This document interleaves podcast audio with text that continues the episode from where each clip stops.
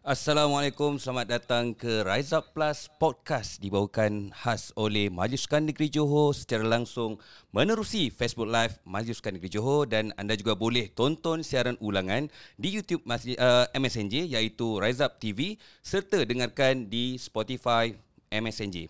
Inisiatif ini, program Bual Bicara ini adalah untuk berkongsi ilmu dan pengetahuan bersama komuniti sukan Johor menerusi perbincangan bersama panel-panel jemputan. Jangan lupa untuk share live ini uh, supaya lebih ramai yang dapat uh, manfaat dari perbincangan kita. Ikuti juga semua media sosial MSNJ iaitu Instagram, Facebook, TikTok, Spotify, Rise Up Johor dan YouTube Rise Up TV.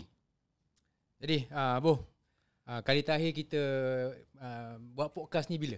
Agak-agak lah, agak-agak. Bulan Ramadan. Jadi bulan Ramadan, bulan 4. Eh, dah lama dah kita tak buat podcast. Jadi sekarang dah bulan Ogos, eh, selepas 4 bulan kita... Yeah uh, apa tak bersama lah yeah, eh di di meja ni di yeah, meja ni lah yeah, eh. Betul. Jadi uh, tak sabar nak borak dengan oh, kita punya oh, panel rasa menggigil hmm, lah eh. Jadi are you ready bro?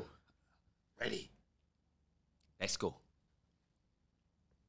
Itu dia uh, topik perbincangan kita. Lain macam kan oh, kau punya placing tu eh. Duduk macam tu lah kan. kau punya placing tu lain macam. Kita kena santai. Ya yeah, betul. Santai. Nampak santai lah, yeah, nampak santai. Itulah lah. apa tajuk topik kita uh, hmm. pada Rise Up Plus podcast uh, untuk siri yang ketiga ni iaitu mentaliti juara.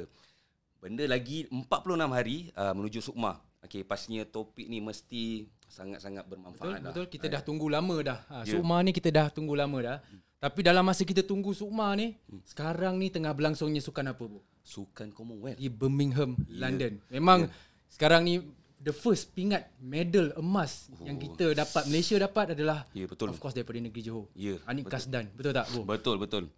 Jadi atlet angkat berat yang kita tengok tu memang meremang ah. Kalau dah tengok 20 ah, kali nampak, pun nampak, masih meremang. Betul? Nampak, nampak. Meninggi, Ui, meninggi. Kalau ke- kamera tolong dapatkan sikit.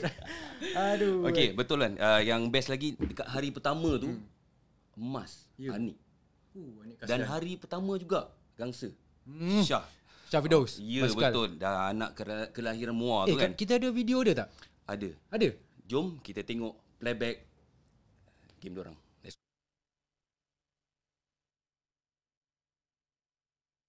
Pingat perak sudah dalam tangan. Masa untuk mengubahnya menjadi pingat emas. 142 ini jika berhasil akan meminta Sangket Marev Saga di saat-saat yang terakhir. Inilah masanya ni di pentas sukan Commonwealth. Anik Kasdan 142.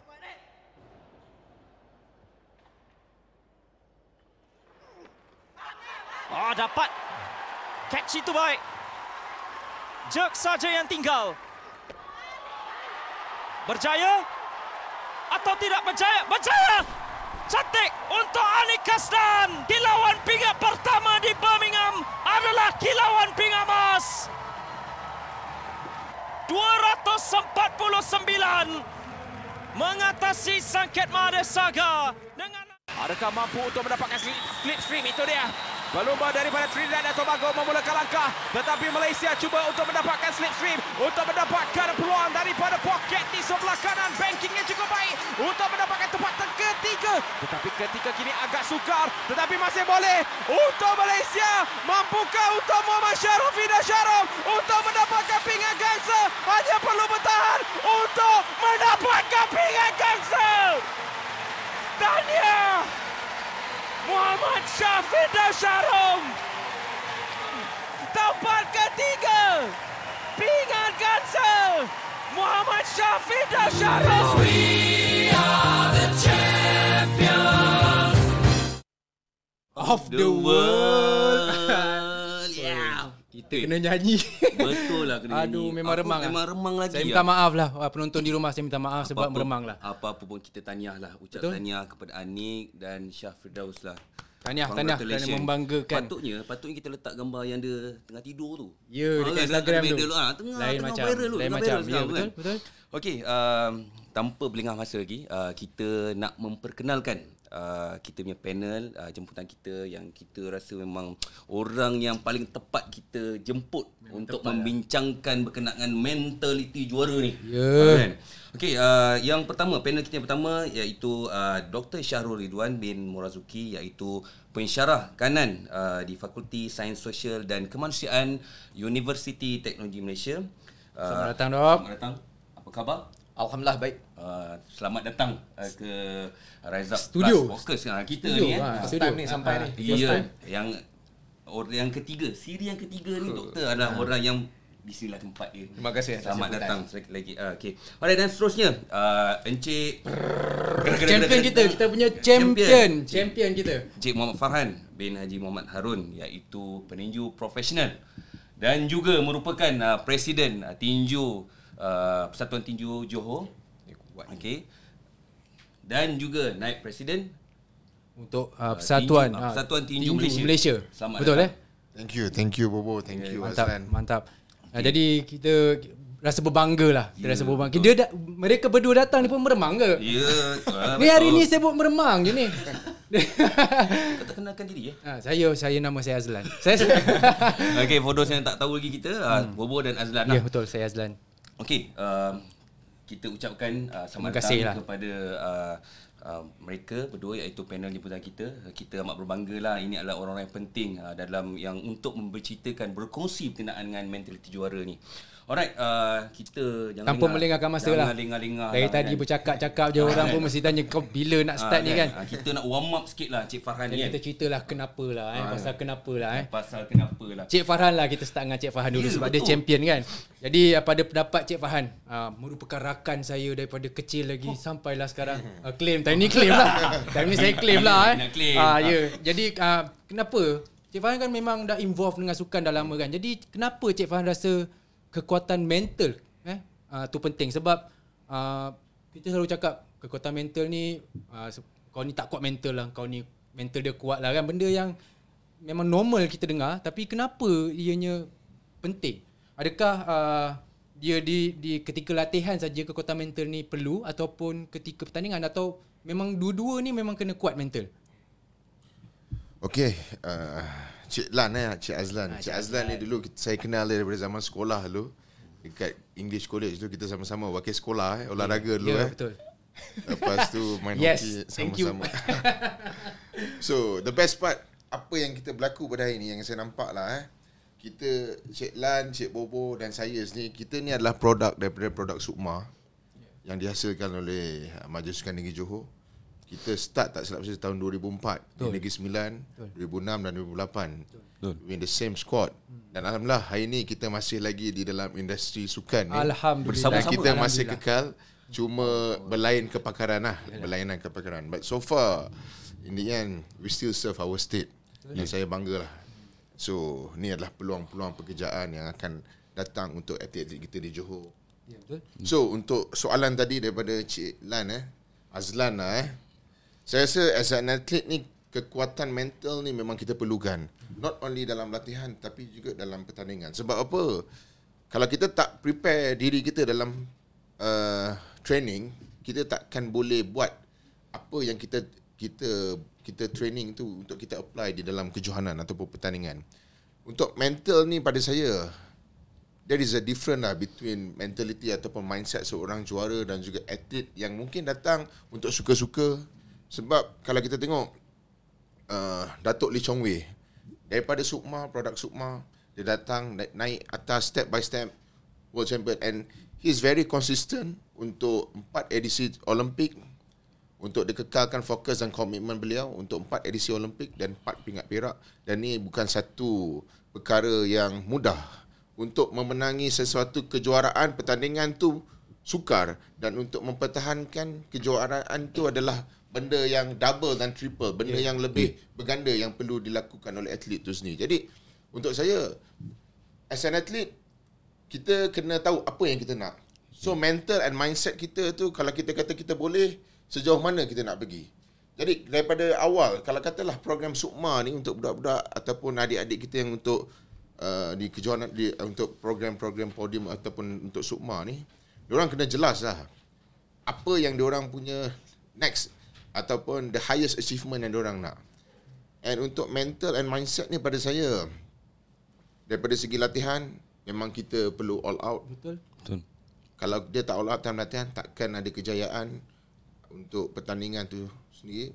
Dan saya ada tengok banyak kawan-kawan saya yang dulu bersama-sama saya kan. Saya dulu mewakili Negeri Johor untuk 4 edisi Sukma. Huh. 8 Daripada tahun. tahun 2004 2004, 2006, 2008 dan 2010. Empat edisi Sukma dan empat pingat emas untuk uh, Negeri Johor. Dan saya merasai debaran as atlet tu sebagai peninju, sebagai atlet macam mana untuk kita fokus dan macam mana untuk kita yes ada pressure. Bila kita menang ni ada pressure. Semua orang nak kalahkan kita. Ya. And kalau kita tengok contoh terbaik adalah bila mana JDT contoh yang terbaik adalah bila mana JDT bila berlawan dengan pasukan-pasukan dalam satu Malaysia ni mereka akan berikan bukan hanya 100% but 300% when they lawan berlawan dengan JDT. Ada dua perkara yang saya nampak kat sini. Satu memang dia nak kalahkan JDT. And perkara kedua adalah mereka nak bermain untuk JDT. That's why they are all out bila mana orang ada tournament ataupun ada match dengan JDT. And kita kadang-kadang kita tak faham. As, a- macam player-player ni pun ada tekanan-tekanan. Tekanan daripada uh, management, daripada persatuan, daripada kelab. Tekanan juga daripada uh, penonton. Ya. Kalau kita seri je kadang-kadang kena Oh, bantai. ya, ya. Dekat social media kena bantai. Habis. Ha, apatah lagi kalah. Ya. Jadi pada saya, atlet perlu kekal fokus and kita buat apa yang kita perlu buat. Kadang-kadang ada kritikan. Kalau kata kalau kita rasa tak perlu kita dengar, kita tak perlu dengar. Ya. Myself, diri saya sendiri as an athlete, bila saya nak berlawan, saya akan isolate diri saya, saya akan asingkan diri saya sebulan daripada family saya. Ya. Ha, Even anak-anak, isteri saya takkan bersama. So, maknanya saya takkan duduk, saya akan duduk di hotel lain ataupun tempat lain. Sebab apa? It's just because of focus and kita punya mental and mindset untuk kita berjaya. Okay, Terima Fahad, kasih. Memang terbaik lah. Memang Betul. panjang lebar eh. Ya. Dan, uh, saya pun nak nak benda ni me- memang benda yang baru lah Ya. kan. So Ah. saya rasa uh, Cik Farhan pun dapat share berkongsi kepada penonton dan adik-adik ataupun atlet kita lah so that uh, diorang perlu uh, take note lah benda ni. Okay. Jadi um, Dr. Syarul, saya nak bertanyakan kepada Dr. Syarul. So basically bila, bila kita bercerita berkenaan sukan, hmm. dia akan relate dengan physical. Betul. Betul tak? Betul. So jadi mentally atau mentality ataupun uh, adakah mentality kuat tu kenapa menjadi satu tajuk utama dalam sukan ni selain daripada fizikal? Okey, uh, terlebih dulu saya ucap uh, Assalamualaikum dan salam sejahtera kepada semua yang menonton dan terima kasihlah kepada pihak MSNJ, okey, yeah. Majlis Sukan Negeri Johor kerana menjemput saya bagi podcast kali ini. Ya. Yeah. Uh, berbalik pada soalan yang uh, diutarakan, ada dua keywords. Ya. Okey, daripada soalan tu dua keyword. Satu ialah mentality, yang kedua ialah bersukan. So mentality ni lebih kepada uh, pemikiran kita and kita punya self belief kita kepada matlamat yang kita nak capai. Okey, itu mentality. Ya. Tetapi uh, bagi bagi bersukan pula kita kena tengok dalam konteks tahap mana yang kita nak capai.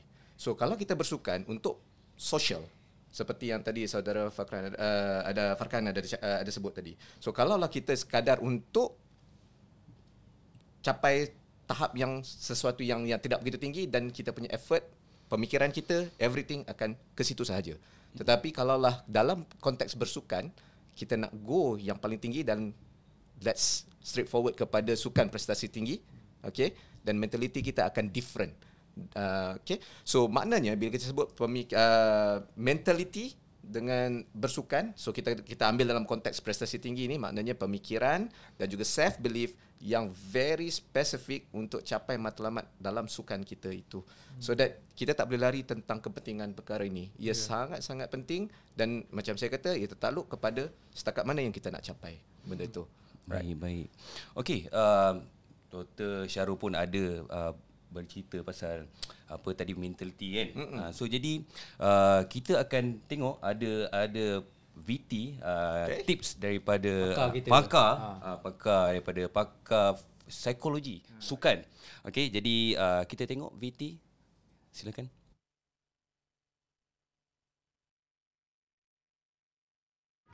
Hai, salam sejahtera. Wirawira Negeri Johor. Nama saya Profesor Madya Dr. Gary Kwan dan saya juga adalah pakar psikologi sukan. Apabila kita masuki 50 hari terakhir untuk Sukma, apakah yang perlu kita lakukan untuk kekal bermotivasi untuk berjuang dan menang pada Sukma yang akan datang? Izinkan saya untuk berkongsi 5 tips yang bernama FIGHT. F-I-G-H-T. F bermaksud first love or focus, cinta pertama ataupun fokus. Untuk mencapai kecemerlangan dalam sukan anda, anda mesti sentiasa mengingati diri anda tentang cinta pertama kenapa anda menyertai sukan ini. Oleh itu, anda akan mempamerkan motivasi yang tinggi setiap hari, keazaman dan sentiasa fokus pada matlamat anda. Kedua, I bermaksud I can do it or intense. Percayalah, saya boleh lakukan dan kami semua perlulah intens dalam latihan fasa terakhir ini. Percaya anda boleh lakukan anda mesti melakukan untuk melatih setiap hari demi kecemerlangan diri sendiri anda. Anda juga perlu berdisiplin mengorbankan benda-benda yang kurang penting untuk mencapai tahap optimum sukan anda.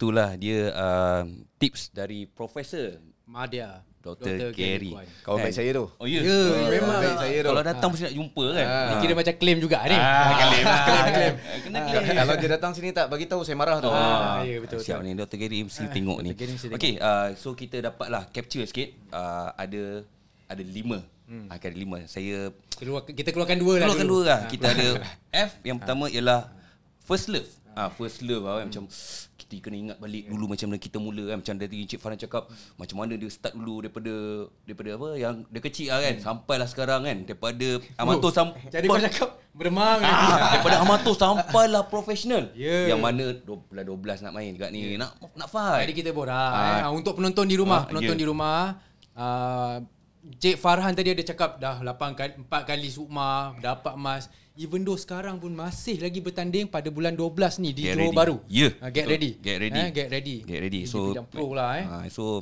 ah, terus dan terusnya daripada F kita pergi kepada I.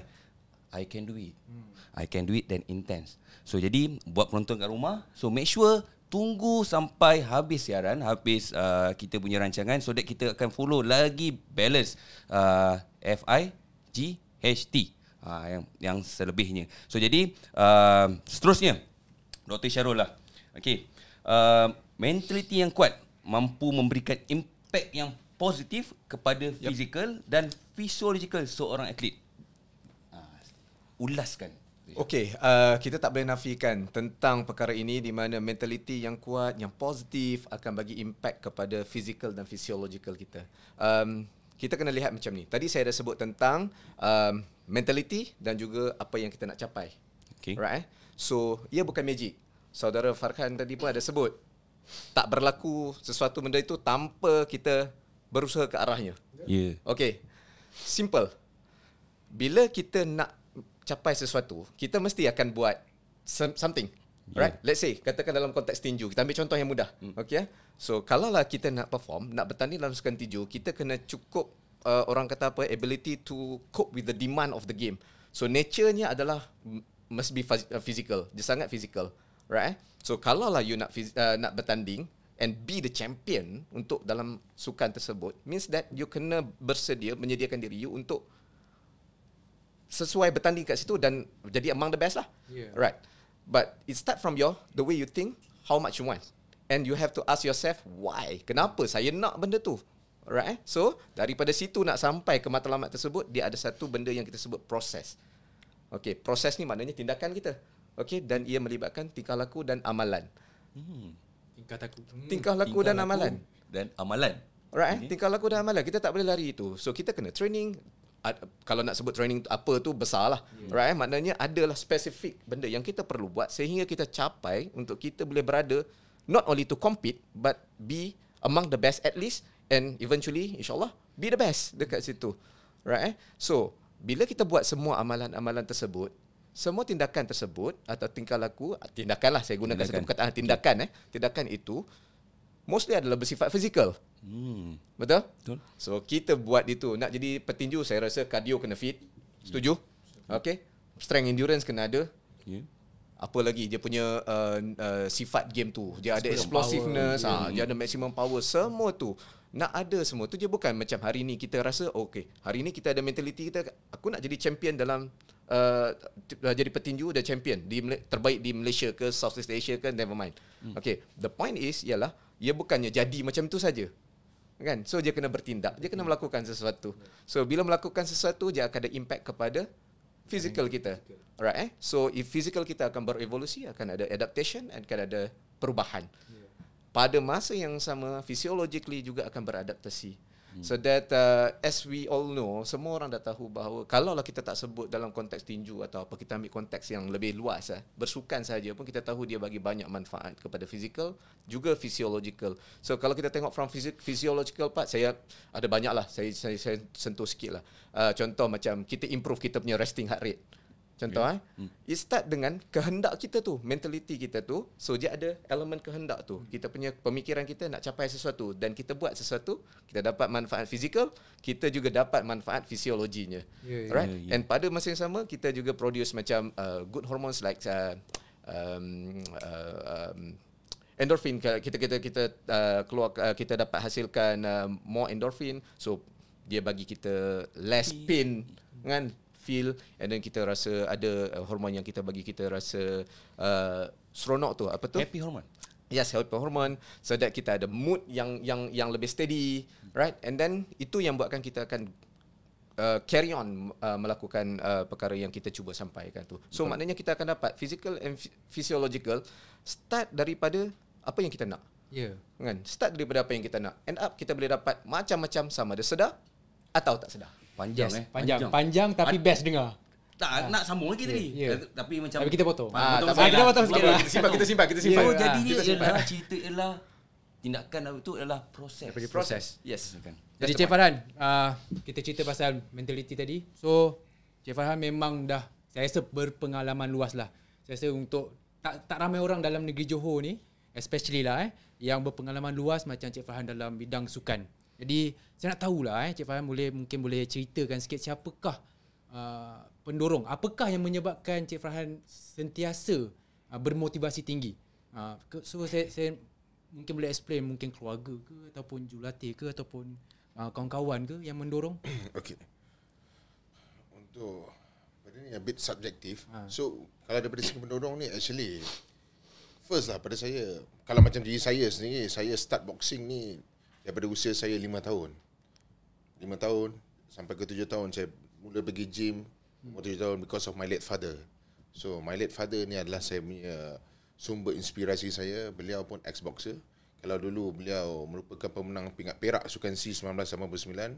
Jadi saya ambilkan pingat perak tu sebagai cabaran untuk diri saya sendiri which is saya pada tahun 2009 saya berjaya membantu negara kita untuk memenangi pingat emas di Sukan Si Laos which is pada waktu tu saya dapat break record untuk Malaysia menang pak uh, menang pingat emas selepas 42 tahun di luar Malaysia.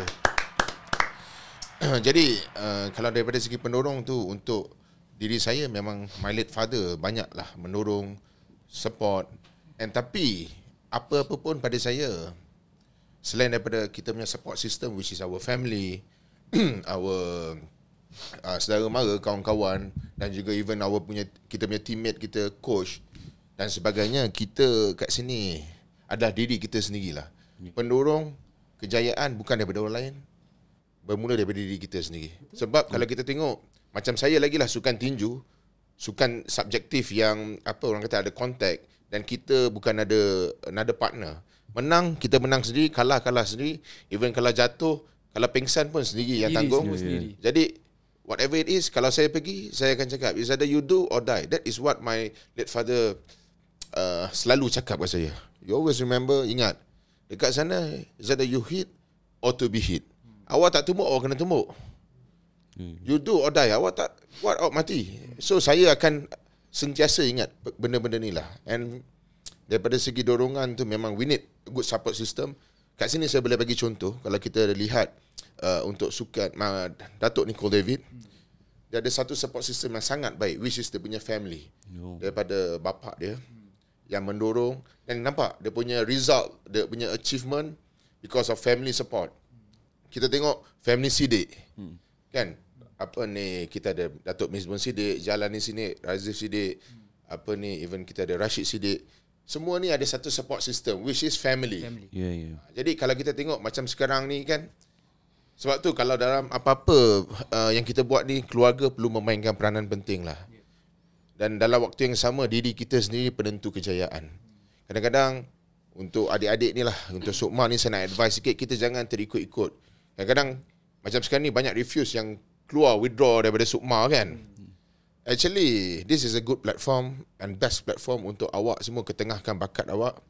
Dan dalam waktu yang sama, I believe MSN Johor pun sekarang ni ada another program with UITM Yes. untuk melanjutkan pelajaran dan this is my advice secara secara ikhlas hati saya pergilah sambung belajar ke peringkat tertinggi is for your own good in future then you need this uh, academic jugalah. You need to focus both lah. Untuk sukan dan juga akademik. Yes. Okey, terima kasih uh, di atas uh, penerangan. Okey, uh, saya pun setujulah kan uh, kalau tadi kita suruh atlet untuk sama belajar hmm. kan. So bukan untuk sukan saja dan pelajaran mereka. Okey, uh, Cik Farhan. So kita dah tahu Cik Farhan dah cerita dah tadi daripada umur 5 tahun sampailah sekarang jadi atlet kan. Ada tak special teknik uh, teknik atau macam mana untuk kuatkan mental Atau ada training Ah, mungkin ada memang- Betapa ke apa ke kan benda special lah memang special Cik Farhan sendiri. Saya macam saya cakap tadi, saya mulakan tinju ni daripada usia saya 7 tahun. Umur saya 13 tahun was my first fight as a boxer. 13 tahun masa tu di Johor Bahru City Square kejuaraan remaja kebangsaan. Sekarang ni kejuaraan remaja untung budak-budak ni atlet kita. Pasal remaja je dia ada satu umur guideline. Contoh uh, 16 sampai 18. 15 sampai 16. Pada zaman tu saya bawah 18. Umur 13 akan lawan dengan umur 18. 13 boleh lawan dengan umur 17. But I did well pada masa tu alhamdulillah. Saya punya first fight saya menang masa tu final dengan peninju daripada Perak saya ingat lagi sejarah tu. Jadi pada masa tu kalau macam saya ni as athlete saya dah lalui macam-macam proses nak turunkan berat. And to be honest salah satu perkara yang saya tak suka as atlet ni dulu kalau saya saya lan dengan Bobo pun dulu pernah tengok kita atlet tinju ni. Julati ikut naik motor Yeah. kita kena berlari sampai 8 km 10 km saya tak suka berlari. Acara larian. Tapi tak boleh nak buat apa. Yeah. jadi kalau tak buat kita punya physical fitness kita tak berapa baik. Yeah. nak tak nak buat. Jadi kita kena tukarkan benda tu to be positive lah. Benda yang tak suka ni kita kena ambil positif. Jadi dalam acara larian, saya kalau long distance ni saya akan duduk nombor 3, nombor 4, kadang-kadang nombor 1, ikut mood. Tapi kalau untuk speed, 400, 100, kita Bagi- akan all out lah Yeah. masa tu. Jadi tak semua benda yang kita suka ni akan kita tak semua benda yang kita suka ni kita akan lalui lah. Ada benda yang kita kurang suka. Tapi nak tak nak kita dah ada dalam this industry and this is our career. Jadi nak tak nak kena telan. Kita kena- ah, betul. kena buat. Kadang-kadang bila Julatis suruh buat sesuatu perkara tu saya faham. Ada yang malas nak buat. Ada yang tuang kan. Ya. Dulu zaman saya macam-macam. Kita ni bermati-mati kan. Dia orang sampai dekat yeah. dia orang buat apa? Dia orang sampai baling ni je, sampai air mineral je. Dia ambil air mineral, dia tunjuk kat Julatis, dia konon lari. Padahal dia ikut shortcut tu. This is life. Yeah. So apa yang dia dapat bila berlawan kalah. Kurang stamina, Yeah. kurang power, kurang strength. So pada saya as athlete kita jangan tipu diri kita. Apa yang kita buat kita akan dapat pada masa pertandingan tu sendiri. Kita akan dapat that result. Kita all out. Kalau 80% kita buat pada waktu ra- training ataupun latihan, 80% lah our achievement, our result. So untuk atlet-atlet Johor, please lah. Saya ni timbalan ketua kontingen awak tau. Jangan buat malu kita ni. Ya betul eh, tapi kalau uh, Cik Farhan ada cerita tadi kan uh, untuk endurance, mineral tu. Air mineral tu. Anda tergolong ya Takut bobok dan salah seorang kita Kita golong. nak cakap. Anda tergolong ya Kita kita nampak benda depan mata. Dah jogging, balik naik bas. Oh, perangai. Ha, dah jauh. Eh, tak nak ah, balik naik bas lah kan. Dan jadi kita rasa atlet yang zaman sekarang tak ada lah kot. Ah, We mungkin- hope so lah, we ah, hope so. Kita harap tak ada lah. Tak ada lah. Kita bersangka baik dengan atlet yang ada Ya, ya. dipantau baik oleh Majlis Sukan Negeri Ya, Johor. betul. Ya, Cik Fahan, doktor memang atlet-atlet kita sekarang ni memang Ha, kita- betul-betul nak betul-betul nak lah. Ya, betul, kan. Ha, sebab kita bersama dengan diorang daripada awal lagi Ya, sampailah sekarang. Hmm. Kan dah 4 tahun dah tak ada Sukma jadi memang yang air mineral tu mungkin yang dulu, Dulu lah. lah, dulu lah, dulu, dulu kan. Ha, sekarang kita dah bantu macam-macam. Okey, Dr. Syarul. Yep. So, bila kita bercerita berkenaan dengan latihan, eh, latihan, kejohanan. Uh, so, jadi dalam training plan kita, uh, kita ada, ada, ada plot lah. Ada kejohanan yang kecil, uh, yang difokuskan dan kejohanan besar. Uh, contoh macam Sukma ni kan. Okey. Uh, di, di consider sebagai kejohanan yang ditarget lah. Kejohanan yang besar yang kita akan fokus untuk mendapatkan champion. Jadi, ada tak tips ataupun teknik-teknik yang disarankan uh, macam mana untuk uh, meningkatkan kekuatan mental uh, untuk menghadapi uh, kejohanan yang besar macam tu? Okay. Alright. Uh, ini satu benda yang bagi saya agak agak serius lah yang perlu kita ambil peduli lah especially kepada atlet-atlet lah. Okay. Uh, kerana untuk kita ada kekuatan mental untuk menghadapi kejohanan-kejohanan besar, ia bukanlah bersifat macam hari ini kita nak atau esok kita nak, dia terus ada. Dia benda ni perlu kena ada dia, dia ada proses dia juga. Ada setengah tidak nafi, ada kajian-kajian yang yang menunjukkan bahawa kekuatan mental ni ge- genetically uh, dipengaruhi. Okey. Tapi ia juga boleh di di kita orang panggil apa? Kalau dalam English kita sebut develop. Okay. okay, kita boleh develop. Kalau nak develop, of course kena ada plan lah. Eh, Buat itu, buat ini, apa semua. But we talk about tadi kekuatan mental? Betul. Alright, kekuatan mental untuk untuk untuk kejohanan-kejohanan besar ni. So kaedah ada banyak sebenarnya. Kaedah ada banyak. Tetapi sebelum kita go kepada kaedah-kaedah, contoh kita ada yang selalu orang gunakan macam contoh self talk, imagery training and then uh, macam-macam uh, anxiety punya intervention untuk control anxiety, uh, intervention untuk manage emosi dan sebagainya. So ada benda yang lagi bawah yang atlet secara umumnya perlu bagi penekanan iaitu dia bermula dalam psikologi punya structure untuk sampai ke atas yang paling tinggi concentration. Kita paling bawah ialah kita mula dengan attitude. Itu punya attitude eh. Attitude. Tak sangka pula eh. Ha. Ha. Dia mula dengan attitude. Sebab attitude tu dia akan lies dengan kita punya matlamat. Okay. Dan ketika nak sampai matlamat kita kena ada motivasi untuk ke matlamat tersebut. Hmm. And then of course akan ada lah skill-skill lain yang yang yang yang kita kena ambil kira, right? And baru kita masuk intervention-intervention yang yang kita sebut macam uh, self talk, uh, imagery training dan sebagainya apa semua. And paling paling sukar adalah untuk stay dengan concentration lah dekat situ. So emotion pun antara yang tertinggi, uh, anxiety pun antara perkara yang paling sukar untuk untuk kita sentuh. Uh, bila when comes to to to psychology lah. So maknanya kalaulah tadi soalannya tanya tentang pendekatan apa boleh pakai kan actually ada quite many Right, eh? Saya ingat kalau kata Profesor Madya Dr. Gary ada, saya rasa banyak intervention yang dia boleh buat. Tetapi point saya ialah dia akan start benda yang paling basic dari bawah dahulu. Iaitu Attitude. kita Attitude. attitude. So ask yourself, ask yourself, adakah attitude you Adalah attitude. yang membawa ke arah yang you nak? Betul. Okey. Okay? Itu dia punya keyword dia dulu. And Tapi- benda tu kena Tapi konsisten. kalau kita boleh relatekan dengan apa yang Cik Fahal tadi sebutkan. betul. Ha, au- balik kepada diri sendiri. kepada diri sendiri. Ya, ya, ya, betul. Kita kat sini and kat sini lah. Ya, so secara teori dan Dua-dua juga experience-nya.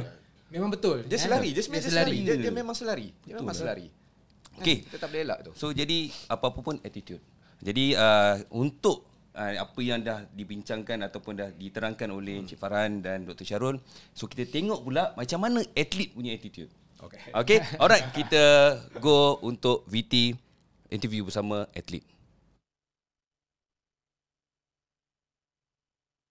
Uh, nama saya Peyton Pillai, anak lelaki Nation dan saya dari Sukan Karate. Uh, Sukma ni kali pertama. Saya rasa memang tertekan sebab Sukma pun dah dekat. Training pun semakin hari semakin meningkat. Tapi hard work saya semakin meningkat juga dan saya tidak akan putus asa dan saya akan dapatkan emas saya. Untuk mengatasi saya punya rasa tertekan ni, saya akan kongsi dengan master saya sebab master saya adalah rakan saya, my best friend. So I will share my feelings with him. So dia akan bagi apa-apa motivasi yang kena bagi kepada saya. My name is Stephanie and I'm a swimmer from Johor. I'm feeling a bit nervous and excited. I try to relax and listen to some music. Nama saya Tarwin Naidu. Uh, saya sukan olahraga bagi acara 400 meter. Perasaan saya memang takut uh, dan juga gembira untuk uh, mewakili negeri Johor. Ada rasa tak sabar juga? Ah, tak sabar. Saya Steve Faik bin Izham. Saya daripada Sukan Berbasikal Track Negeri Johor. Ini kali pertama saya dalam Temasya Sukma MSN. So, ada perasaan tak sabar tu ada tapi lebih banyak kepada nervous lah sebenarnya sebab banyak berfikir tentang Sukma ni kan. So target pun salah satu sebab lah. My name is Nita and I'm from Johor and I'm playing sport karate and my category is minus 61. First of all, I'm very excited and nervous at the same time. Actually, nervous keeps you alert, so I think it's a very good thing. And this is actually my first time playing Sukma and I'm very excited to go for it. Usually I go for swimming and then I talk a lot with my master and also my family members to avoid consequences and to let go of my fear towards anything that brings me down and also to motivate me towards Sukma. We have been training for like uh, day and night. We have been having three sessions per day, which like uh, makes us more stronger to go for Sukma and my aim is definitely to get gold for this Sukma. Yes, so nampak tu. Dah cameraman pun macam nervous je. Ya, kamera dengan cameraman cameraman nervous. kan? Uh, jadi uh, antara persamaan eh uh, para panel kita uh, Bobo eh uh, persamaan yang kita dapat daripada info uh, tadi adalah adalah memang uh, nervous lah eh. Banyak yeah. banyak daripada orang adalah takut, hmm, nervous. nervous. Jadi uh, daripada video tadi uh, saya nak tanyalah dengan Cik Farhan. Of course kalau dia orang nervous, saya saya pasti Cik Farhan pun mesti nervous. Uh, mesti ada rasa gugup. Betul. betul. Kan? Uh, saya tak pastilah kalau sekarang ni macam tak takut manusia lain ke apa. Yang tu saya tak pastilah tapi uh, during Sukma of course mesti ada rasa gugup dan uh, saya saya saya sendiri sebagai atlet pun memang even sekarang pun mungkin ada rasa gugup. Sedikit-sedikit adalah kan? Sedikit adalah. Tapi uh, macam mana cara yang paling efektif uh, Cik Farhan pernah buat eh? Ataupun yang memang sekarang tengah buat eh? Uh, untuk menghilangkan rasa gugup? Okay I've been in this situation. Saya melalui uh, yalah perasaan-perasaan macam mana atlet kita lalui. Sebab kita pun atlet. Lagilah saya ni boxer, kita ni sukan yang kontak. Ya. Yeah. Kena tumbuk kan. Macam-macam yang kita rasa pening kan? Penumbuk orang ni kadang kuat kan? Kadang kena kat hidung boleh patah apa? Jadi nak berhati-hati. Jadi nervous. Nervous ni pada saya normal lah. Dalam atlet as atlet ni kita akan melalui. Cumanya bezanya macam mana kita nak kontrol dan kawal yeah. benda tu. Kadang-kadang macam tadi kita tengok ada yang takut ada yang nervous ada yang excited. Benda-benda ni adalah benda yang perlu dikawal. Dikawal pada pada saya, benda ni kita perlu kawal. Kita kena letakkan diri kita ni di tengah-tengah. In the 50-50 situation, kita tak terlalu uh, overconfident dan tak terlalu rasa rendah diri. So, bila kita neutral, daripada situ kita akan kawal diri kita. Saya boleh berkongsi satu pengalaman saya. Saya pernah bertarung dengan uh, peninju pemenang pingat emas sukan Olimpik, juara dunia, dan macam-macam lagi yang pernah saya bertarung. One of uh, yang saya rasa kenangan kenangan yang terbaik ter, yang yang saya rasa betul-betul kenangan yang saya sampai hari ini saya masih ingat bila saya berjaya tewaskan uh, peninju daripada Thailand hmm. Manus Bunjamnong. Beliau adalah pemenang pingat emas sukan Olimpik. Jadi masa tu sukan si 2011 di Palembang dia memang favorite boxer lah. Sebab pemenang pingat emas Olimpik satu kali emas satu kali perak favorite boxer. Jadi saya pula masa tu uh, defending champion. 2009 saya pemenang pingat emas. Jadi 2011 ni saya lawan dengan dia. Jadi tekanan tu memang kuat. Sebab apa? Kita ni one of prospect yang MSN dah target kita untuk hmm. menang pingat emas. Jadi saya memang kalau boleh nak jumpa dia biar final lah. Hmm. tapi macam saya cakap tadi benda yang kita minta tak semestinya kita dapat, dapat. Saya kena pula masa tu first first match boleh lawan dengan si Manus ni. Jadi tak ada benda yang kita nak kesalkan, nak fikirkan. Saya just pad, pada saya lah. This is a time saya masa tu jurulatih saya daripada Thailand. Coach Prasit Tang Chai dah meninggal ni tahun lepas meninggal. Saya cakap dengan dia, coach. Saya cakap, dia pilih saya ke Manus? Jadi dia tengok saya, dia kata, ah, I choose you. Jadi saya tengok muka dia. Okay. $500. Bukan betting tapi saya you put $500. You put to them, you give them $500. Kita tengok. Masa tu pasal apa kita nak tengok berapa confident jurulatih kita dengan kita. Tapi hmm. ni adalah benda-benda yang kita nampak dan jadi penguat untuk yeah, kita yeah. all out. Jadi jurulatih saya masa tu macam was-was juga Ah, nampak. dengan kebolehan kita. Jadi so, tak apa. So, it's a show time. Jadi saya duduk, saya cakap dalam proses tu saya boleh ceritakan proses macam mana saya tunggu waktu tu daripada nak tunggu draw ni lawan ni ya Allah dua hari ni aku nak bertunggu ni. Kita ni bercinta tau. Rasa macam cepatlah lawan dah lah. Ya, ya. Kan? Lepas tu okey, apa yang saya buat masa tu hari-hari saya akan visu- visualization. And benda ni normal. Saya even saya punya saya rasa satu perangai saya ni bila dalam training ke, dalam pertandingan ke saya akan all out. Even dalam sparring. Sparring ni mungkin ada yang tak faham. Sparring ni terms dalam sukan tinju ni adalah friendly lah. Kadang-kadang saya dengan sparring partner saya kita memang all out. Kadang-kadang jurulatih cakap 80% tapi kita kadang-kadang buat 100%. 100%. Pasal kita nak buat benda tu betul-betul. So kita akan apply time lawan. Sampai kadang-kadang bila sparring pun KO kadang-kadang kawan-kawan kita kan. tapi benda ni yang kita nak sebenarnya. Jadi macam dengan Manus punya case ni, saya hari-hari saya visualization, kita tengok video dia, kita study dan dia tinggi daripada saya. Jauh lagi tinggi daripada saya lah Jauh tinggi macam mana? daripada segi ketinggian height dia memang la- jauh lagi tinggi daripada saya. So kita kena study. And very experienced boxer. Tiga kali gold medalist untuk Sukan C. Hmm. Untuk Olimpik satu pingat emas, satu pingat perak. Jadi a bit pressure untuk diri saya.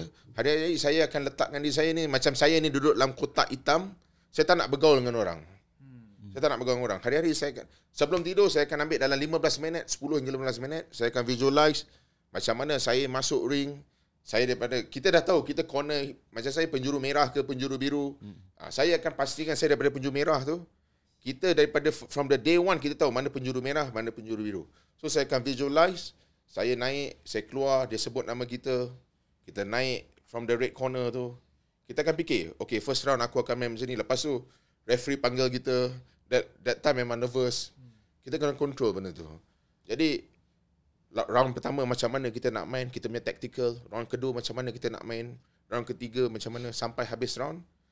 Dan kita kena bayangkan kita menang. Kita kena bayangkan pengadil akan angkat tangan untuk kita dan kita menang. That is how saya try to motivate diri Hilangkan saya. gugup, hilangkan hilangkan gugup gugup, Ha. dan saya tak nak saya akan meet lesser people lah. Saya takkan keluar mengayap. And just for your information, I'm not a smoker. Saya tak pernah merokok. Jadi that is what yang saya rasa bantu saya juga yang saya boleh all out. Jadi pada waktu tu bila dengan Manus ni saya masa first round tu keputusan draw. Bila kita berlawan tu keputusan draw. Second round dia leading. Dia leading satu point. And third round saya menang. So total masa tu saya menang dengan dia dua point. Jadi masa tu pada saya visualization ni sangat penting. And cara kita kawal diri kita. Meet lesser people. Kita kena sentiasa positif. Macam saya, saya selalu saya kita ada kita punya kadang-kadang handphone kita yeah. download lagu yeah, kan. Yeah. Ada beberapa few-few lagu yang macam kita ada lagu-lagu macam yang macam naikkan semangat kita. Hmm. Faizal Tahir ke Ella kan. Jadi kita kena dengar benda-benda ni. And we must always positive lah. In the end, satu je. Kita menang. Kita menang dan kita menang. Kita kena fikir kita menang. Sebab when we talk about sukan ni, tak ada benda lain yang kita nak. Kita as athlete, kita nak pergi ke highest achievement. Betul tak? Kita nak pergi peringkat tertinggi. Jadi kita kena fikir sentiasa kita menang. Kita menang, kita menang. And I have another experience bila saya visualization salah sekali saya perlawanan di Kyrgyzstan, saya salah visualization, saya target saya punya opponent masa tu tinggi. Kejap lagi bila lawan, opponent tu jauh lagi rendah dan saya masa tu hilang ingatan for sejam. Saya pernah ada that experience. Saya hilang ingatan, unconscious for around one hour. Tapi yang pelik tu, muka memang pecah saya tapi saya menang that that that that, that match. Hmm. Saya masa tu saya lawan dengan peninju dari Uzbekistan, saya ingat lagi. Saya visualize, okay this is my opponent because this is international event. Jadi budak-budak Uzbek ni tinggi-tinggi, rupanya selalu Ya. tinggi-tinggi tapi weight ringan. Kejap lagi saya dah target satu orang ni. Rupanya yang bila kita berlawan tu dengan another boxer yang jauh lagi pendek. Jadi kita ni dekat mindset kita ni Dah dah. bila kita Baik. nampak je bila bila apa ni announcer, ring announcer announce, okay kita naik and opponent kita naik salah orang. Jadi masa tu memang kacau lah. Ya, ya. You nak kena tune balik and it will take time. Jadi benda tu dan alhamdulillah saya menang. First round saya kalah, second, third, fourth round saya menang. Jadi cuma masa tu kita kena cepat tuning. Kita punya mindset kita kena cepat uh, tukar. Untuk hilangkan gugup. Yes, lah. untuk hilangkan Jadi memang macam saya nak potong banyak kali tapi macam Sedap, setiap sedap. ah setiap apa Penting, yang penting, semua penting. diberikan Cik, Cik Farah ni memang penting. Ya, penting untuk kita dan penting untuk penonton di Ya, rumah betul. tu paling penting. Jadi Dr. Charul, yep. uh, saya nak tanyalah. Selalunya macam uh, Cik Farhan ada cakap Hmm. tadi, gugup, cuba kontrol gugup kan. Jadi uh, adakah doktor rasa gugup ni adalah normal eh atau gugup yang bersederhana adalah normal? Dan adakah gugup yang bersederhana ni ataupun kalau kita boleh kontrol hmm. kita punya gugup, kita punya nervous ni boleh meningkatkan prestasi kita dalam sukan? Okay. Alright. Uh, good question. Uh, first of all, memang saya setuju dengan apa yang uh, saudara Fahan telah sampaikan. Banyak sebenarnya info-info yang yang yang saya sebenarnya ada benda yang saya nak sebut juga, tapi telah pun di- disentuh, hmm. kan?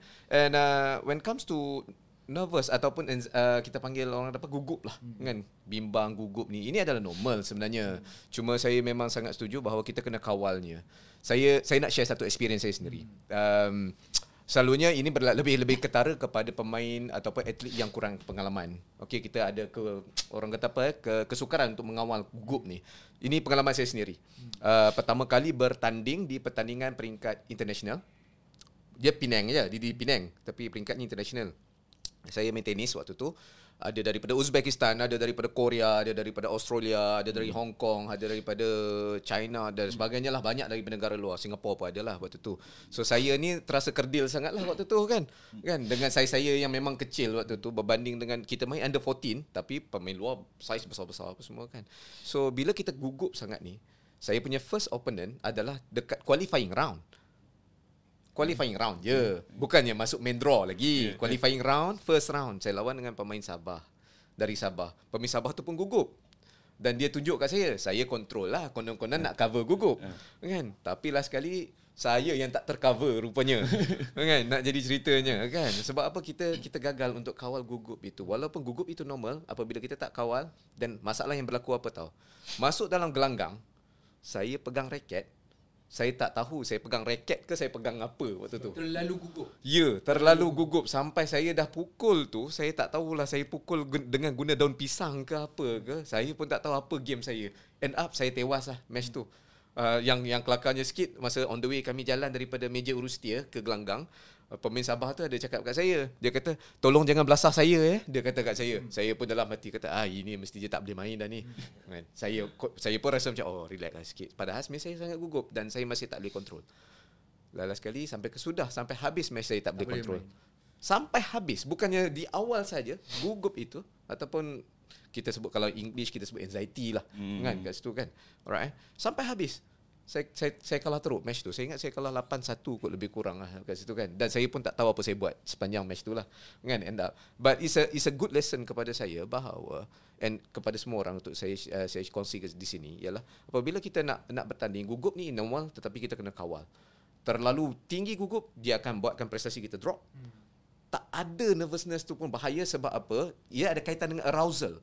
Setakat mana kita nak bertindak, kita nak react kepada occasion. So kalau lah tak ada arousal, tak ada feel rasa macam nak bertanding, nak fight.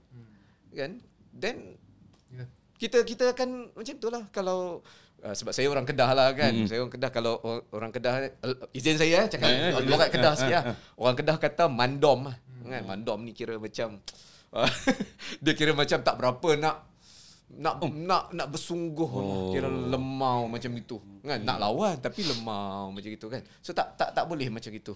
Kan? So maknanya gugup memang normal tapi kita kena tahu.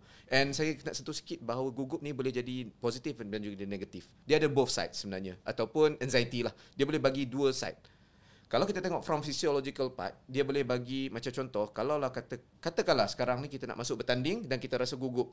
Dari segi bagusnya ialah dia akan uh, increasekan kita punya um, uh, glycogen breakdown. So that dia akan bagi kita more energy, ready ready energy untuk kita guna. Okay, but kena bear in mind, benda tu kalau kita memang guna, okay. Kalau lah kita tak guna, macam contoh lah, katakanlah sekarang lah kan, tournament atau atau match katakanlah esok okay. kan? Tapi sekarang dah dah nervous sampai tak boleh control nervous tu kan? So maknanya energy breakdown akan telah sedang berlaku. So bayangkan contohlah kalau Cik Farhan, Cik Farhan nak bertanding dia hilang tenaga.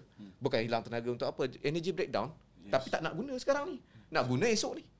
Untuk apa? Kan? So itu maknanya dia boleh jadi positif dan dia boleh jadi negatif juga. And ada banyak lagi lah kesan yeah. macam kita rasa heartbeat tinggi is because of hormonal changes. Um, kita punya um, epinephrine ataupun dulu kita sebut uh, adrenaline kan. Bila anxiety, nervous dan dia akan menyebabkan secretion of uh, uh, hormon tersebut. Heart akan jantung akan uh, degup dengan lebih kencang and uh, kita punya muscle akan tense. Yeah. Okay. Bila muscle tense tu dia akan buang buang tenaga Cepat kita. Ya, yeah, yeah, dia buang tenaga benda yang benda yang tak unnecessary, yeah, unnecessary. Yeah, yeah, yeah. Sedangkan kita nak guna tenaga tu, muscle tu perform waktu real situation. Yeah. Tapi kita dah buang pada masa yang tak sepatutnya. So that's why kena control. Jadi penonton di rumah eh kita punya atlet so dengar. Yeah. Uh, so dua benda ni memang sama, sama eh. Betul. Okey, Cik Farhan, uh, saya nak tanya. Okey, uh, tadi ada cerita pasal apa uh, nak ready lah apa kan. Asing eh, kalau kita tengok daripada awal asingkan diri, uh, kita buat visualization. Macam mana kan kalau Cik Farhan sendiri nak bertanding dah tahu kan kita tahu diri kita ni dah bersedia fizikal dan mental. Macam mana? Kalau contohlah contohlah game 12 12 ni kan. Ah bila dah Cik Farhan dah tahu bila yang dah bersedia fizikal dan mental. saya kalau daripada pengalaman saya lah kita the final phase during the apa ni competition period tu saya hmm. dah tahu kita dah boleh tahu so kalau kita betul-betul cukup training pada waktu tu hmm. kita tahu sebab eh, macam sekarang ni kita semua dengan kita ada semua record and data macam contoh kalau macam kita tahu berapa keupayaan kita kita ada kita physical fitness test kan yeah. so based on that akan memainkan saya punya peranan dekat sini. It's all here tapi based on kita punya result. Kadang-kadang macam saya, saya dulu masa di uh, masa di kejohanan-kejohanan bukan sukma lah kadang-kadang kejohanan kecil kan. Hmm. Kejohanan-kejohanan remaja kebangsaan. Masa tu saya di universiti UiTM. Jadi bila di UiTM ni kadang-kadang kita kena call up last minute. Hmm. Jadi orang lain ni preparation dia ni pagi petang. Jadi kita ni kadang-kadang satu session je. Hmm. Okey, jadi pada waktu tu kadang-kadang benda ni yang banyak banyak mem- mem- mengajar saya lah. Jadi kita ni kadang-kadang kita tahu kita ready ke tak ready based on our final uh, time competition period tu last tu dalam 3 minggu ke sebelum tu kita tahu. Sebab time tu test, time tu kita ada beberapa acara-acara yang coach akan buat untuk untuk try kita punya physical fitness kan. Mm. Ah time tu. And kalau saya lah, kalau saya pergi dalam 80% And saya masa tu weight saya dalam 5-6 kilo lagi 4 kilo uh, It will make kita macam a bit pressure lah Jadi pada saya kalau macam Untuk diri kita ni saya akan nampak Sebelum kejohanan tu kita fit ke tak fit tu akan memainkan peranan kita lah Sebab kita ni I, think we are the best doctor for ourselves yeah, lah yeah, yeah. Kita yang tahu berapa fit kita. kita Berapa percentage kita pada waktu ni kan Tapi saya selalu saya akan ambil positif macam kita akan macam mana pun kadang-kadang some preparation tu tak dapat macam apa yang kita nak. Maybe kita target uh, for that 100% tapi kita dapat mungkin 80 85% But that's why it's all here and kita kena gunakan our experience. Yeah. Ha, itu benda tu yang membantu kita. So maksudnya kita kena cukup training daripada Betul. apa yang ha. ayat yang yeah. uh, apa Suhan. Cik Farhan cakap lah. Hmm. Kalau kita tak training, kita tak cukup training. Saya, benda tu akan merisaukan saya. Betul. Merisaukan lah. Ha. Okay. Alright, uh, saya nak bagi info sikit lah. Eh. Kajian pada tahun 2020, uh, memang uh, kajian ni memang memang doktor pun ada yeah, ada baca kan. Yeah. Uh, daripada Fernandez, uh, dia telah menyatakan bahawa tahap kerisauan atlet ni uh, berbeza-beza. Kalau laki dengan perempuan, dia punya risau dia beza. Uh, sukan uh, yang berbeza pun dia punya tahap kerisauan pun berbeza. Jadi saya nak tanyalah spesifiknya kepada doktor, okay. uh, Dr. Syarul. Okay. Uh, adakah ap- apa yang doktor boleh kupaskan mungkin sedikit lah eh, mengenai hal kerisauan yang berbeza ni dan macam mana nak tukarkan daripada risau kepada uh, tekanan eh, kepada uh, kemenangan? Okey, um, kita kita kita fokus kepada kajian yang telah dijalankan oleh Fernandez kalau tak silap saya ha. kan. Fernandez tu baru lagi recent 2020. Ha, 2020. And uh, kajian ni sebenarnya sangat menarik. Ada kebetulan lah uh, kita punya panel yang bersama dengan saya pun dalam combat sport. Hmm. Okey ah dalam sukan-sukan combat. Right eh. Uh, kajian yang dibuat ni dia mengkaji uh, anxiety dalam enam sukan yang berbeza. Kalau tak silap saya jiu-jitsu, taekwondo, kendo, um, wrestling, uh, apa lagi eh saya tak sebut tadi? Karate and satu lagi saya lupa dah. Uh, judo. judo. Yes, yes. judo. So apa yang uh, kajian ni dapat? Saya saya rangkumkan dalam dalam dalam dalam cara yang mudah. Daripada kajian ni sebenarnya bila dia buat kajian antara setiap setiap enam jenis sukan combat ni yang paling tinggi anxiety yang dia jumpa adalah uh, sukan judo dan diikuti dengan wrestling. Okey, kemudian kendo. Yang less anxiety level yang dia yang yang yang yang dapat uh, dikaji yang daripada kajiannya adalah uh, karate.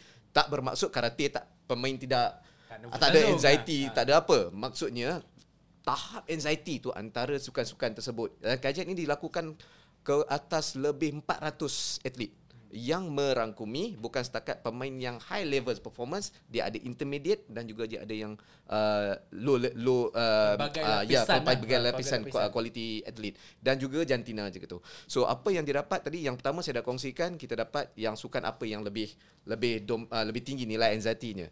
Yang kedua adalah dari segi jantina kan? Dia uh, secara uh, purata so didapati atlet perempuan lebih tinggi kecenderungan untuk mempunyai anxiety berbanding dengan atlet lelaki. Itu yang kedua.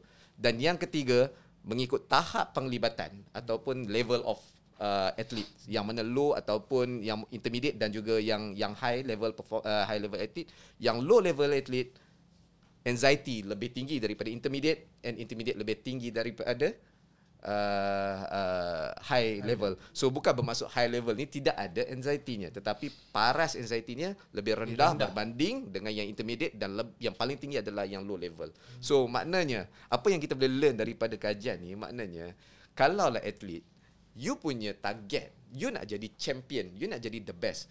Kita nak jadi contoh macam uh, Sadar Farhan. Cik Farhan kata nak jadi the best, kan? So that dia kena overcome all these things. Yeah, yeah. So untuk overcome all these things, dia bukannya macam contoh sekali lawan macam ni dia dah settle ataupun masuk dua pertandingan dah settle. Hmm. Dia perlu melalui proses proses yeah. dan repetition of occasion. Pengalaman itu dia kena melalui berkali-kali dan itulah yang antara faktor yang boleh menyumbang macam mana orang itu boleh overcome hmm. situasi uh, anxiety yang uh, yang dialami dalam pertandingan. You masuk satu tournament tak cukup. Tak cukup dua tournament tak cukup. You kena go through of course akan ada setback in the process but you have to overcome it. Okay, balik pada story yang saya tadi pun, saya ada masalah yang sama ketika awal pelibatan saya especially dalam uh, sukan yang di luar daripada uh, yang yang competition yang high level. Of course uh, uh, akan saya kalah banyak. Saya rasa pertama kejohanan pertama yang saya menang pun selepas tujuh tahun saya mula bermain tenis. You just imagine untuk saya sampai kemenangan pertama, kejohanan pertama tu it, it took about seven years. Hmm. So kalau lah saya tak teringin lah nak jadi champion waktu tu, champion tu Kedah lah waktu tu kan. At least lah eh, champion waktu Kedah waktu tu. Tak ada langsung keinginan tu, saya rasa sebelum tujuh tahun tu saya dah drop out dah kot. Kan? So you you you need to have that apa benda tu and then you kena yalah of course lah exposure. Doktor, uh, dari apa yang doktor dah explain explain hmm. tadi ni eh um, Cik Fahan pun ada hmm. lagi cakap sikit tapi bab bab teori adalah hmm. kita, kita lebih pada Dr Syarul yeah. lah. Jadi kalau dia tetap rasa gugup juga okay. apa tips tambahan yang doktor boleh cakap ini pasal tadi, kalau konteks tadi, gugup lah eh. Tadi Cik Fahan ada share tentang dia menyendiri. Hmm. Okey, dia menyendiri. Sebenarnya benda ni ada pelbagai cara dan kita tak boleh fitkan satu cara itu untuk semua orang. Ada pelbagai cara. Ada orang go dengan music, ada orang go dengan uh, kaedah yang dia nak lebih banyak dengan uh, visualization ada orang yang go kepada kaedah-kaedah lain termasuklah uh, ada juga kajian yang menunjukkan macam contoh uh, bila kita involve dengan engage dengan more kepada religious punya ataupun hal-hal keagamaan hmm. dia juga akan bantu support untuk uh, untuk bantu kita dari uh, dari dalam konteks ni and uh, apa lagi dari segi and then kita kena ada ability untuk channel all the negative energy tu. Energy ataupun negative thinking untuk kepada yang positif so cuba untuk balancekan perkara-perkara ni. And uh, actually ada ada banyak. Cuma yang saya boleh katakan uh, kita tak boleh gunakan satu kaedah ataupun dua kaedah itu spesifik kepada semua orang. Dan ia agak pelbagai. Baik. Dekat situ. Okey Uh, baiklah banyak, mungkin banyak lagi akan hmm, dikongsikan hmm. sebenarnya. Kita berehat sebentar. Okay. uh, kita kita sambung semula uh, VT daripada ada iklan pula. Uh, ada kita berehat sebentar. Kita akan sambung VT daripada profesor uh, Dr. Gary Kwan.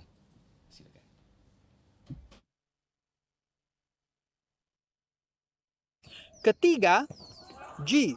Bermaksud go, maklumat seharian atlet yang berjaya dan hebat mempunyai maklumat peribadi setiap hari.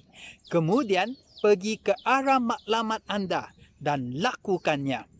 Jangan biarkan apa-apa yang boleh menghalang kemajuan anda. Tidak kira apa jua pun sehingga anda mencapai matlamat anda dan menangi sukma. Keempat adalah H. Have. Memiliki. Untuk memenangi sesuatu kejohanan adalah penting untuk anda melihat dan memiliki keyakinan bahawa anda boleh melakukan. Yang keakhir sekali, T adalah talent dan time. Bakat dan masa. Jika anda mempunyai bakat tetapi tidak menggunakan dengan berkesan, anda mensia-siakan bakat anda. Oleh itu, gunalah bakat kemahiran anda untuk berjuanglah dengan bersungguh-sungguh untuk negeri Johor. Ingatlah, masa dan banyak pengobatan seperti keluarga, jurulatih, negeri, pakar sains sukan dan guru anda yang telah memberi kepada anda. Oleh itu, anda mesti menggunakan segala bakat anda untuk menunjukkan kehebatan anda dan percaya bahawa anda wira-wira Johor yang berbakat dan berjaya. Okey, itulah uh, ulasan daripada uh, Profesor Dr. Gary Kwan. Okey, uh, untuk uh, penonton di rumah, okey, uh, dah bagi dah. Uh, ni daripada First BT FIGHT dah ada. So make sure ingatlah jawapan dia so that Ha, mungkin ada special question hmm. untuk ha, ada pecah rahsia pula. Eh, janganlah pecah rahsia. Ah, okay, sorry, sorry, sorry. sorry. Ha, rewind balik, tolong rewind balik. okay, alright. Uh, kita ada soalan di uh, Facebook Live. Okay, ada satu soalan di sini. So, kita uh, soalan ni berbunyi beginilah. Okay, adakah gugup ini uh, dapat diatasi dan comeback memenangi sebuah perlawanan atas sebab sokongan dari kemampuan teknikal dan fizikal yang sudah dipersiapkan semasa latihan? So saya tujukan kepada doktor lah. Silakan. Okay, um, berkenaan dengan gugup and then buat comeback and then kita menang, adakah uh, ia ia dipengaruhi oleh faktor seperti technical dan physical? Kita tak boleh menafikan benda tu lah. Sebenarnya uh, gugup ni memang um, uh, macam saya kata tadi, ia adalah benda yang normal. Tapi kalau kata kita manage untuk control, uh, even dalam competition saya rasa uh, Cik Farhan, uh, Farhan pun dalam tengah bertanding pun kadang-kadang kan nervous tu masih lagi the feel tu masih lagi ada. Saya rasa itu perkara normal lah saya rasa. Cuma kita manage kat situ. But untuk kita come back and kita menang pertandingan tu, dia bukan setakat uh, di, uh, bergantung kepada technical ability kita sahaja. So kalau lah kita ada technical yang bagus tetapi kita tak ada kemampuan untuk sustain teknik itu pun tak guna. So kita selalu ada orang kata apa ya um, teknik kita saya saya secara saya pun sebab ada saya pun ada terlibat dengan coaching juga. Saya dah dah lihat ram, uh, ramai pemain yang mempunyai teknik yang bagus. Macam dalam konteks saya saya dalam sukan tenis. Saya dah tengok banyak ramai pemain yang mempunyai technical yang bagus tetapi tidak mampu untuk sustain technical tersebut. So that untuk kita uh, sustain technical kita need uh, certain uh, other requirement which is the physical part. Okay, uh, bergantung kepada jenis sukan lah. Okay, bergantung pada jenis sukan. So kalau sukan tu explosive and intermittent, so adalah demand-demand dia. So balik kepada perkara tadi, physical memang ada main peranan untuk kita buat comeback, tetapi itu adalah paling base. Physical okay. memang paling base and then penting. technical paling mas- penting lah yeah, kira. Physical memang pe- paling penting dekat situ and then kita, barulah kita boleh sustain kita punya technical untuk fit dengan tactical apa yang kita nak main atau approach apa yang kita nak main.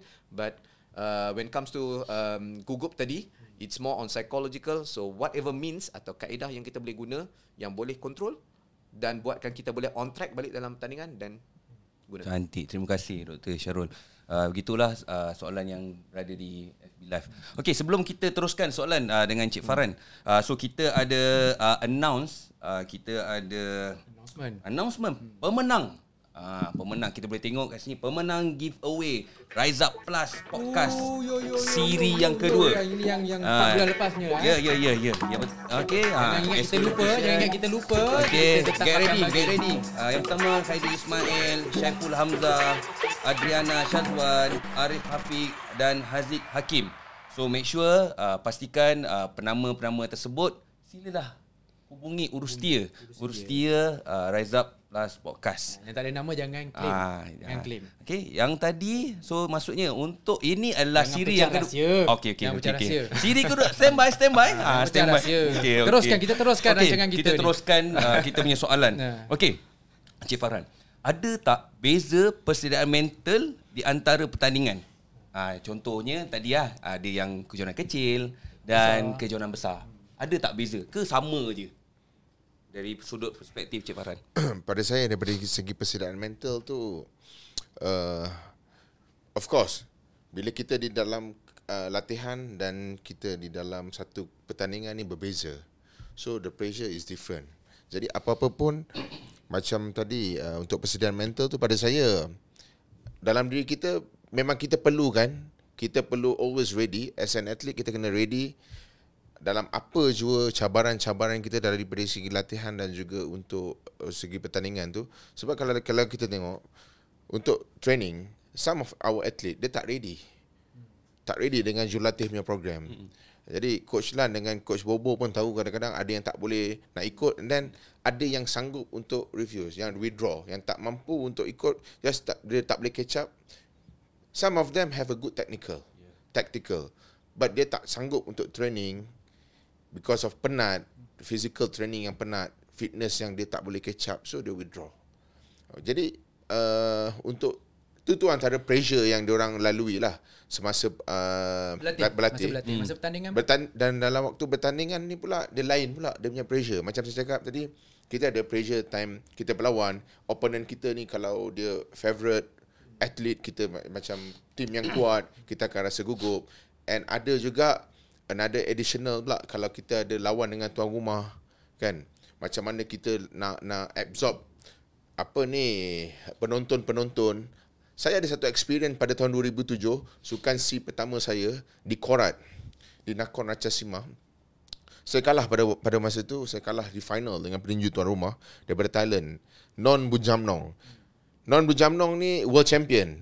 Abang dia yang tadi yang uh, Olympic gold medalist tu. Jadi pada waktu tu 2007 saya memang terus terang saya cakap hari ni memang saya uh, pressure dan saya tetek, eh, saya macam tak boleh nak buat apa because of masa tu kita masuk dewan sukan tinju ni dekat Thailand ni berbeza macam dekat Malaysia ni. Tinju dekat Thailand ni macam sukan bola sepak, sukan nombor satu dia. Jadi saya ni pula final dengan peninju Thailand. Masa tu ada, saya ingat lagi ada 10 kate- kategori. 9 kategori dia menang pingat emas.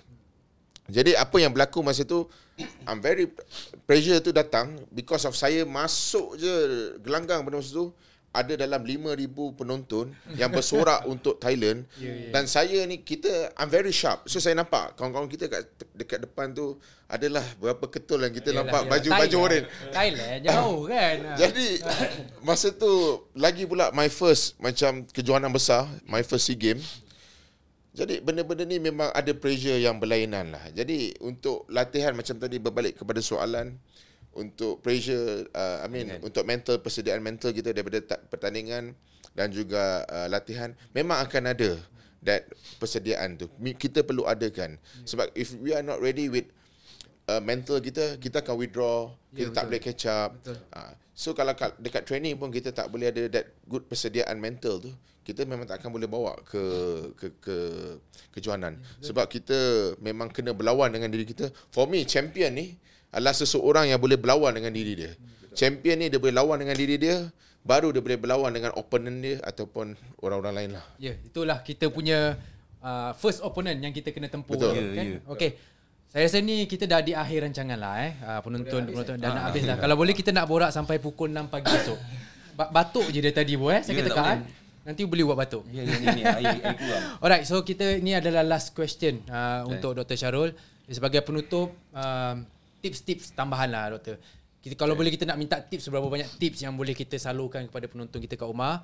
Uh, cumanya ni adalah tips tambahan macam mana kita nak kuatkan mental. Bukan nak hilangkan rasa gugup eh Dr. Ya, eh. ya. Untuk kuatkan mental kita supaya kita uh, negeri Johor lah khasnya dapat Okay. bersedia pergi berperang di pentas sukma yang kita dah tunggu lama 4 tahun. Okay, um, untuk untuk kita um, orang kata apa make sure ataupun kita nak memastikan kita punya kekuatan mental kita tu adalah pada keadaan yang tip top sampai nak kita nak bertanding ni kan. kita kena bersedia itu macam uh, tadi saya rasa saudara Farhan pun dah dah dah dah sentuh banyak kali. Daripada training, benda ini kita dah kena kita dah kena kena kena kena prepare awal lagi. Kita tak boleh macam contoh dekat-dekat ataupun dah nak competition barulah tiba-tiba kita rasa oh aku nak kena mentally strength uh, strong untuk untuk hadapi uh, itu dan ia sangat sukar. Ia sangat sukar. So apa yang perlu ialah daripada sebenarnya bukan setakat sekarang lah sepatutnya amalan. memang itulah jadi amalan dah ya, sebenarnya yeah, amalan. itu dah jadi ya yeah. yeah, itu dah betul, jadi amalan. itu dah jadi amalan dah yeah. jadi budaya so senang cerita kalau kata nak cakap mental toughness ni kalau kata kita nak buat on off on off then dia tak ke mana yeah. tapi kalau you dah jadikan tu satu budaya so dia akan jadi satu tindakan yang uh, uh, orang kata apa autonomous hmm. dia auto dia automatic hmm. kalau kita tengok Datuk Lee Chong Wei untuk dia sustain dekat level macam itu Hey, yeah. kalau dia tak ada mental toughness untuk go through all the nak nak suffer on daily basis training, saya ingat tak sampai dia ke yeah, tahap betul. itu, kan? Yeah. So you have to ask yourself kepada semua pemain lah, especially in general, uh, make sure that clear in your mind what do you really want sebenarnya. Kalau you kata you nak main untuk Johor dan champion, bawa balik gold medal, then from now onwards, kan? You dah memang that's what you want you have to train for that. Suffer now and try your best. Grab the the goal bawa balik. And then you akan nampak you akan reap the, uh, dia punya reward selepas uh, selepas apa yang you telah uh, lalui semua ni. Alright. Terima kasih doktor. Okey uh, cik Farhan last. Okey sepatah dua kata sebelum kita tutup kita punya rancangan. Okay. silakan saya nak ucapkan terima kasih kepada podcast uh, Rise Up Majliskan Negeri Johor lah di atas jemputan untuk kita panel-panel ya. pada hari ini untuk hadir. And actually this is just pengalaman saya as an athlete saya berkongsi dengan adik-adik hmm. ataupun mungkin rakan-rakan yang sedang menonton uh, begitu juga dengan doktor dari segi teori hmm. untuk kita kongsikan apa yang perlu dan tak perlu untuk atlet itu sendiri and at the same time saya nak ucapkan tahniah pada atlet-atlet kita di Sukan Commonwealth especially untuk atlet kita daripada negeri Johor kita ada pemenang pingat emas pemenang pingat gangsa. Now we are waiting for our uh, pingpong punya atlet. ya yeah. jadi kita doakan yang terbaik. So apa-apa pun untuk another atlet yang akan berjuang kita tetap doakan yang terbaik lah. Because I know yang diorang pergi sana diorang memang akan buat akan all out for Malaysia. Menang rezeki kalau kalah tu kita ni janganlah mengkritik. It's not easy for them to be there. Betul, betul. so kita perlu tahu betapa pedih dan sukarnya sebagai seorang atlet ni pagi petang training. And daripada saya itu je lah. Untuk atlet-atlet Sukma uh, untuk atlet Johor yang akan bertanding untuk Sukma di Kuala Lumpur ni saya doakan juga we have like this last minute punya I mean preparation. Tolong all out awak dekat sini bukan kerana dipaksa tapi awak di sini kerana diri awak. Yes. Awak yang nak ada di sini jadi gunakan kesempatan ni untuk uh, untuk buat sejarah untuk negeri Johor untuk diri awak sendiri. Yes. Macam doktor cakap tadi pain is temporary pride is forever. Yes. Saya, saya nak tambah sikit boleh, lah. Boleh, saya sikit je, sikit je. Tambah je, tambah je. Ah, uh, sikit je. Kalaulah uh, atlet-atlet you fikir this is your maybe satu yes. ka, ka, uh, satu once kali once once yang you, you untuk Sukma ni. Kita tak tahu mungkin ada peluang lagi. Kita tak tahu ke depan kita mungkin injured dan kita tak boleh nak bertanding. So ambil peluang ni as if this is your last chance. As if this is your last chance. And remember satu benda ni. Apabila you bertanding nanti you hanya satu tapak sahaja lagi untuk naik ke podium paling tinggi. Satu tapak lagi. Katakanlah katakanlah you sekarang perak di kedudukan kedua, kita nak champion. Betul? Itu target kita, kita nak champion. Betul? So kalau you nak champion maknanya you hanya beberapa tapak untuk daripada tempat ketiga, kedua dan kalau kata you memang betul nak, you hanya satu tapak lagi untuk step naik ke atas podium tertinggi. Jangan sia-siakan satu betul. tapak tu. Jangan Just gunakan. Peluang tu ambil. Terus pergi. Terus. Betul. Terima terus. kasih. Terima kasih uh, Cik Farhan dan Dr. Syarul. Okey, baiklah penonton. Uh, inilah yang paling orang nanti-nantikan lah. Kita ada uh, Rise Up Podcast. Rise Up Plus Podcast. Giveaway untuk siri yang ketiga. Okey. Soalan dia. Apakah lima tips untuk sentiasa bermotivasi yang telah dikongsikan oleh Profesor Dr. Gary sebentar tadi. Okay. So jawab paling pantas, paling cepat, paling ada elaboration sikit lah. Jangan sama kan. Ha. kan. So saya pun dah bagi uh, clue-clue tadi kan. So jadi uh, DM. DM. DM. Jangan letak kat komen Jangan nanti orang komen. meniru Ah, orang nanti. tiru nanti kan. Ha, So DM, DM, DM dengan dan dekat ni uh, paling cepat sekali lah. Yalah. Okay. So harap cepat dan tepat lah janganlah cepat dan salah. Ah, dan Eh. korang akan dapatlah giveaway tu untuk next punya uh, siri. Okay, so jangan lupa untuk share live ni uh, supaya lebih ramai orang dapat manfaat dari pencarian kita pada hari ni. Uh, dan ikuti juga semua media sosial Majlis Negeri Johor iaitu Instagram, Facebook, TikTok, Spotify, Rise Up Johor dan YouTube Rise Up TV. Okay, So di kesempatan ini juga saya nak ingin uh, ucapkan terima kasih kepada para panel kita, Dr. Syarul uh, dan juga Cik Farhan kerana dapat bersama-sama dengan kita di sini di studio uh, dan juga uh, team members kru uh, Majlis Sukan Negeri Johor uh, untuk menjayakan program podcast kita yang ketiga ni uh, supaya uh, kita dapat salurkan ilmu kepada uh, atlet atlet kita lah terutamanya dan juga yeah. kepada orang ramai yang masih aktif untuk kekal bermotivasi untuk melakukan apa sahaja yang ingin dilakukan uh, supaya terus cemerlang dalam hidup mereka. Ya. Yeah. Itulah saja. Uh, jadi uh, saya, jadi saya rasa kita akhiri uh, perancangan kita di uh, pada hari ini dan kita berjumpa lagi di sesi podcast kita yang keempat Empat. pada akan datang. Saya Azlan. Saya Bobo. Assalamualaikum warahmatullahi wabarakatuh.